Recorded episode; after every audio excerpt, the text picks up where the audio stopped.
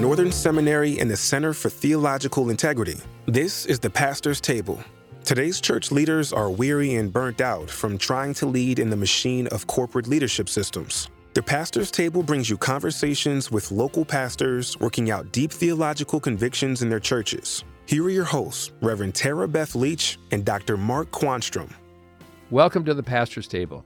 I'm Mark Quanstrom. And I'm Tara Beth Leach. And friends, we're so excited to gather at the table today to continue working out incarnational ministry, what that means, uh, what that means for us as boots on the ground pastors. And we had an incredible conversations with uh, Dr. Beth Felker Jones. And today we are so thrilled to welcome Jay Kim. Jay has been a friend of mine for a few years. And I've just been such a cheerleader of his ministry, of um, his work as a theologian. For those of you that don't know, Jay is a pastor in Silicon Valley and just recently, a year ago, became the lead pastor at Westgate Church. Uh, he is a prolific author. He's written Analog Church as well as Analog Christian, which just came out. Incredible read. 40 Days through Colossians, and a number of other works. But I'm truly grateful to call Jay a friend, and we're so glad to have you here today. Welcome, Jay. Uh, thank you both so much for having me. Jay, as, as I mentioned, we've been having this conversation at this table about incarnation. And you've written this book um, a couple years ago called Analog Church Why We Need Real People, Places, and things in the digital age. I, am curious if you would be able to just share for a few moments how did you come to write this book? I mean, you wrote this from Silicon Valley, which wow. Tell us tell us yeah. how you got here. Yeah, I, it's it's not accidental. I've lived in Silicon Valley basically my entire life. I moved here when I was I was a toddler, and uh, it wasn't um, then what it is now, but it was still uh, in many ways one of the hubs um, of digital technology.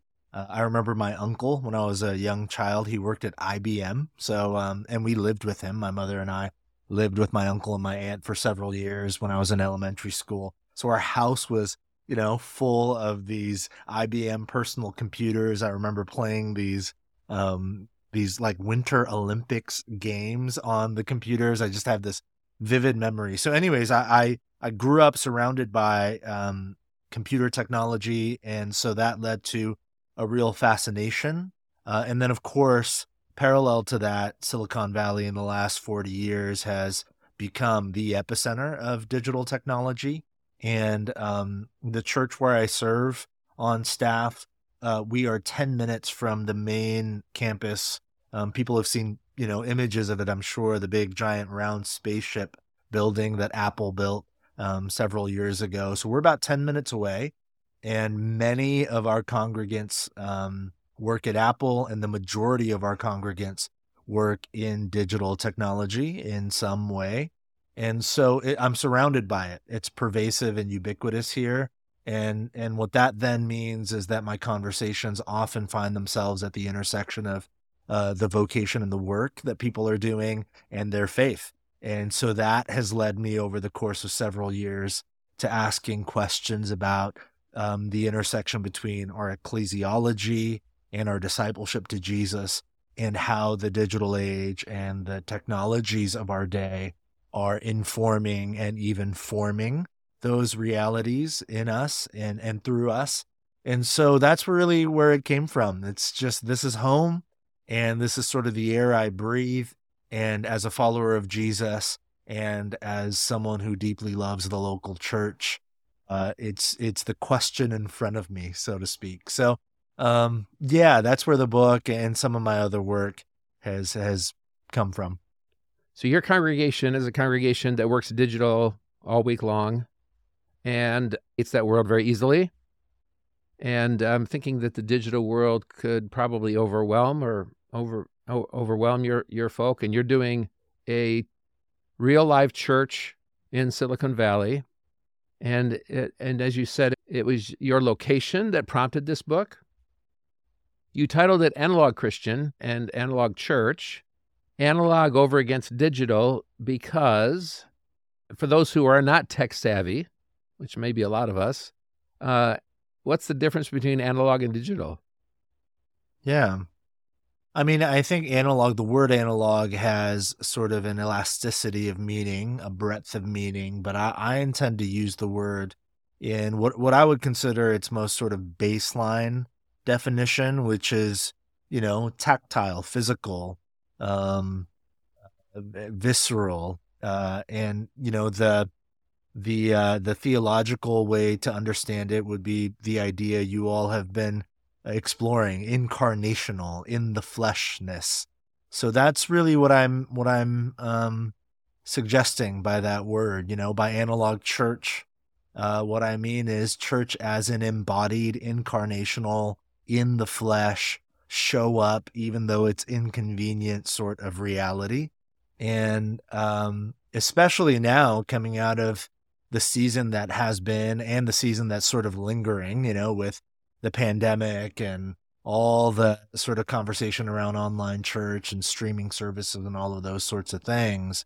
Um, I, my hope is that people sort of understand the juxtaposition almost in their body. It's like, oh, analog, you mean like showing up to a thing, being in a real place with real people, uh, and over and against, like you said, um, digital, you know, a sort of detached, uh, mediated over screens and technology sort of reality. So yeah, that's that's basically what I mean by analog.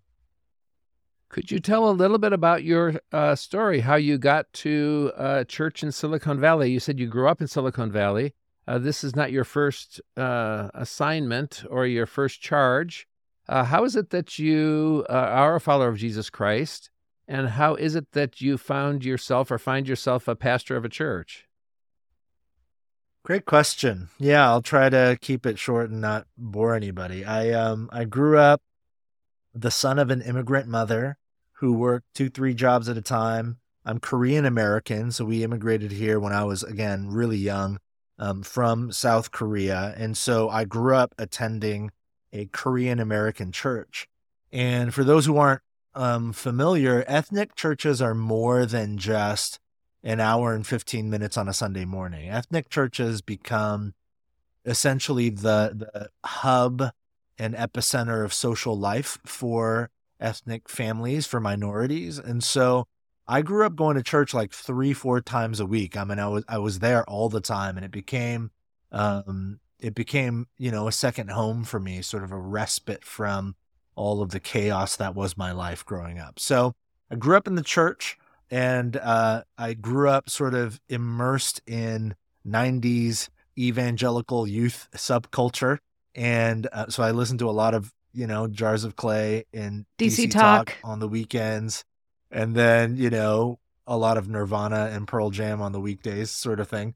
And then, um, so I thought that meant I had a rich, robust faith in Jesus. But when I when I got to college, my freshman year of college, I went through what is sadly now a very common deconstruction season. I read like half a philosophy book and thought I was really smart and threw away the faith of my childhood. You know, I went through one of those things when I was 19 and um, walked away from my faith. Probably considered myself an agnostic at that time. But, and this is a part of why incarnational ministry means so much to me, outside the theology of it, just my own story.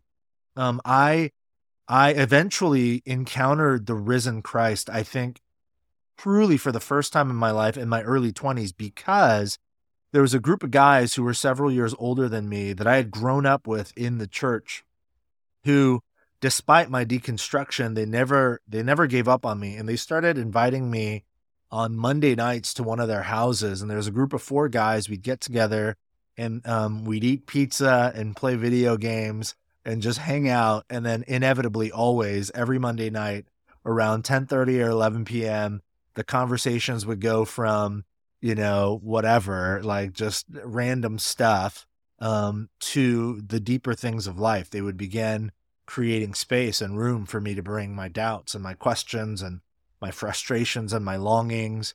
And long story short, through that sort of community, that embodied community where we were literally, we were breaking bread together and sharing life with one another, I encountered Christ in a real way. And so that that these guys were all um, volunteering in youth ministry at the time.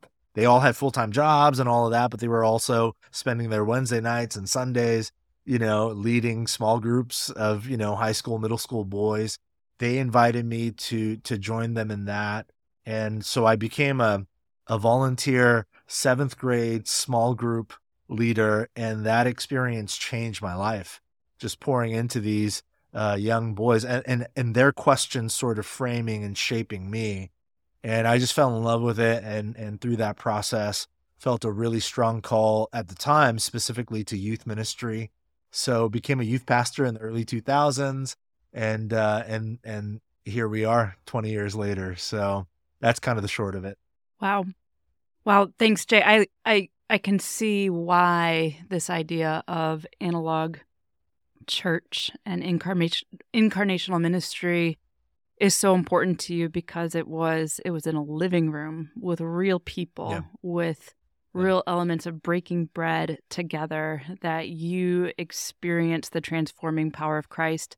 And I would imagine that like you, um, you know, I am constantly thinking about the things that are shaping our people, um, the uh, the liturgies that are forming our people, the quote public pastors that are are guiding our people, and we live in a world that is um, being shaped and formed by many things. That's not new.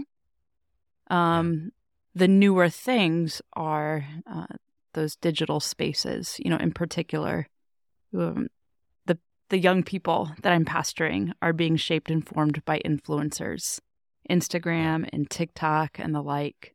And some of the people that I that I pastor that maybe are are from the boomer generation, um, they're being pastored by CNN and Fox News and MSNBC. And as I think about that, I think that you know there's there's a lot at stake right now and especially the way that the pandemic has in many ways expedited this um, digital push uh, to pastoring people through the airways through uh, social media um, but i highly doubt we're going to hear a lot of testimonies like what we heard just now from you um, mm-hmm. of someone whose faith was reconstructed or came alive again um, through an influencer, uh, through an mm-hmm. Instagram mm-hmm. influencer. And so I wonder, you know, as we're watching this shifting that's happening in our world and the ways that the, because you wrote this book before the pandemic. Uh, yeah. and, and a lot has happened since. You could not have even known what was going to happen. Right. But I, I wonder as you're you're watching the shifting that's happening, uh, what what is at stake for us? Yeah, so yeah, so much. Um, I I completely agree with with what you said, Tara Beth. That you know, human beings don't have a choice whether or not uh, they are going to be formed. Every human is mm-hmm. being formed, like every moment mm-hmm. of every day. Everything around formation us. is the yeah, formation is the air we breathe. Mm-hmm. And um, you know, Jamie Smith, James K. Smith, he talks about how humans are liturgical animals and we live leaning forward, mm-hmm. meaning we are all we all have a, a telos, mm-hmm. right? An end toward which we are headed. There is no choice in that matter. The only choice we have is is whether the only choice we have is which end, like which direction. Mm-hmm. In which direction will we lean our lives? And I think one of the most insidiously dangerous things about any new technology throughout human history, but in particular digital technologies, and in, in, in particular social media. You know, like you're talking about, one of the really dangerous things about it is um, it has it, its ubiquity, its pervasiveness is forming us at an accelerated rate. Yep. So you think about, you know, people talk a lot about Gutenberg and the printing press and how that had such a formational impact on entire generations of human beings and really changed human history forever. I would totally agree. But you think about just the physicality of a printing press, they would print books and then you would take a book and then you would sit down wherever at the park or in your home or at your church and you would have to open that book and you would have to read in long format right? You would, yep. most books are long format um, realities, long format mediums. Well, in the digital age, uh, many many would call sort of the larger um, scale of time, like the information age. Um, information and data has been sped up and it's been shortened. So you think back to like you know thirty something years ago when Neil Postman wrote um, "Amusing Ourselves to Death," and and for those who are unfamiliar or haven't read that book, I, I would just highly recommend it. It's like decades old, but when you read the book, it feels like he's writing right now, today. Wow. He talks about how the telegraph changed everything. And um, he's got this great line. He says that when the telegraph was the telegraph was able to leverage um, electrical wires and technology to send messages really quickly from one location to another he talked about how that technology severed the tie between information and action hmm. and how the te- he was talking about television at the time how television media sort of accelerated that severing hmm. and now you fast forward to today and the digital age and social media and news media and the way it works today the severing between information and action has become so severe we most people don't think about the two in connection with one another. what I mean by that is we know so much, but we be we do and are becoming so little. Hmm. Like you go back, you know, 150 years ago before the telegraph, information traveled at the speed the fastest it could travel was the speed of train, which was about 35 miles an hour. So, what that meant was most of the information you had was really local, and local information affected your actual life in that town or neighborhood or city or whatever.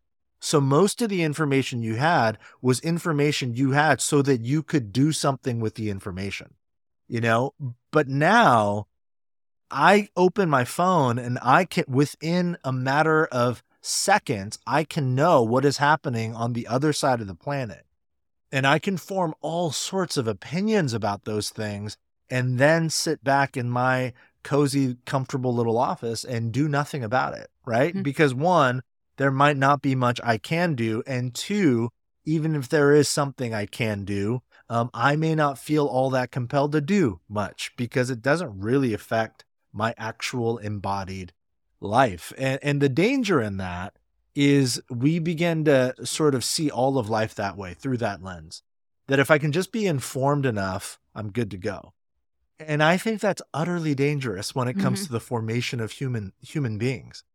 That you know, we talk about talk about like Jesus and um, you know what what he says uh, clearly over and over again eh, throughout uh, the scriptures, like he, you know, Matthew 7, toward the end of his brilliant Sermon on the Mount, he summarizes the Sermon on the Mount, this incredible array of information, data, amazing teaching. And then at the end of it, he basically says, listen, anybody who hears this stuff but doesn't do it, you're like a man who um, builds his house on the sand. When the storms come, it all comes crashing down. And throughout, you know, he says over and over again, like, you've got to do this stuff. This isn't just for you to know, it's for you to do. And in essence, it's for you to embody. And I think that's like one of the grave dangers we face in the digital age that we are allowing our people to be formed into, um, you know, uh, there, there's a social psychologist who, who likens human beings in the digital age to rats who are chasing after information pellets you know, and he talks about how that's no way to sustain a life. It's no way um, to experience nourishment of the soul. We need a robust diet of not just information and data, but action, you know, practical embodied action in the world. So, yeah, that's a long roundabout way of saying for me, I'm passionate about it because it's not it's not judgment, it's self-indictment. I've experienced that in my own life. I know so much, but I do so little.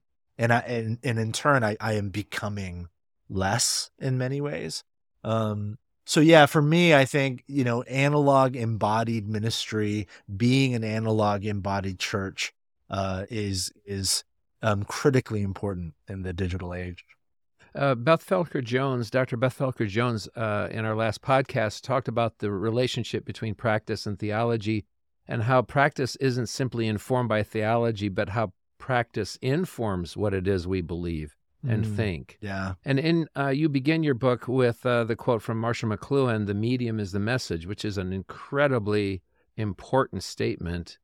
And so, what I'm hearing you saying is that the uh, uh, digital age is forming us theologically, and it probably impacts our understanding of salvation um, in the direction of of of pure cognition or kind of a, an assent to uh, uh, a propositional truths instead Yeah. of an understanding of salvation as embodied and incarnate.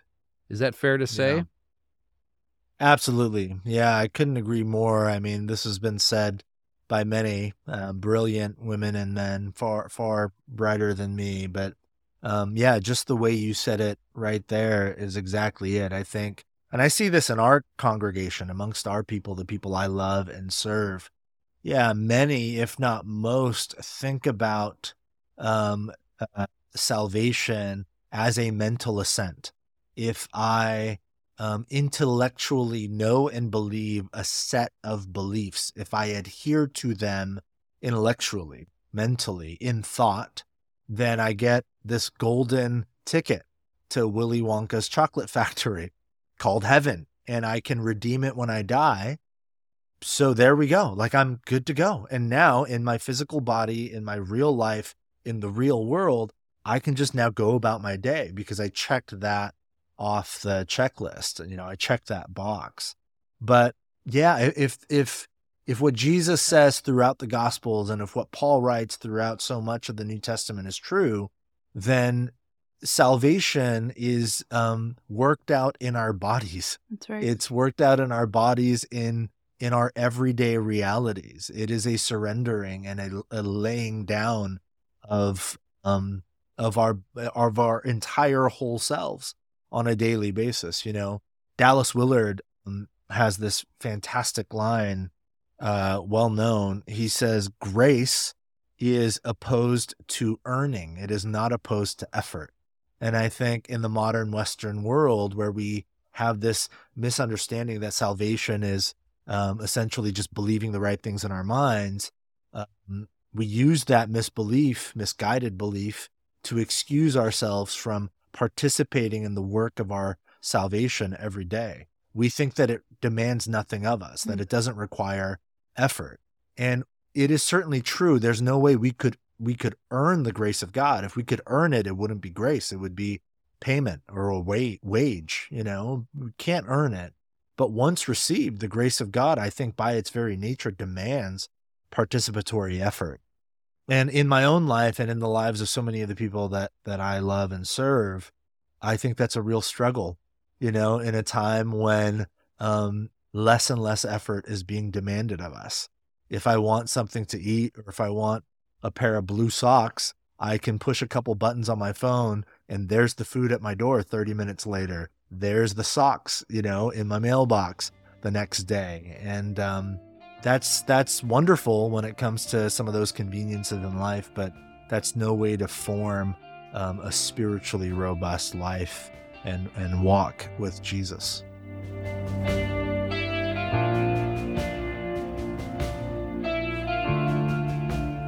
Thanks so much for joining us for this episode of the Pastor's Table, where we had a wonderful conversation with J.Y. Kim. And, you know, for me, there are days, uh, really hard days of ministry that knock the wind out of me.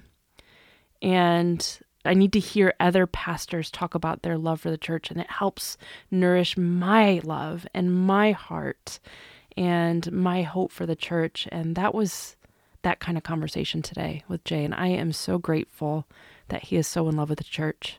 Yeah, talking to other pastors is so helpful, which is the reason for the pastor's table. Um, we tend to be solo operators, and uh, that's really not the best model. Uh, we need each other, and we're all just trying to figure it out. We're all just working it out.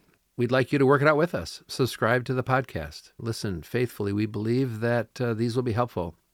And extend the conversation. Share the podcast. tell others about it. And join the conversation. Go to thepastorstable.com. Send us your stories. We are going to be uh, listening. We read what you send to us, and we'll be using them in future co- podcasts. Not specifically, uh, not in an, any embarrassing way, but your conversation with us will inform our podcasts. So please consider yourself active participants in the Pastor's Table. And so, friends and pastors, until next time. May you be blessed as you serve faithfully in the gift of ministry that God has granted you.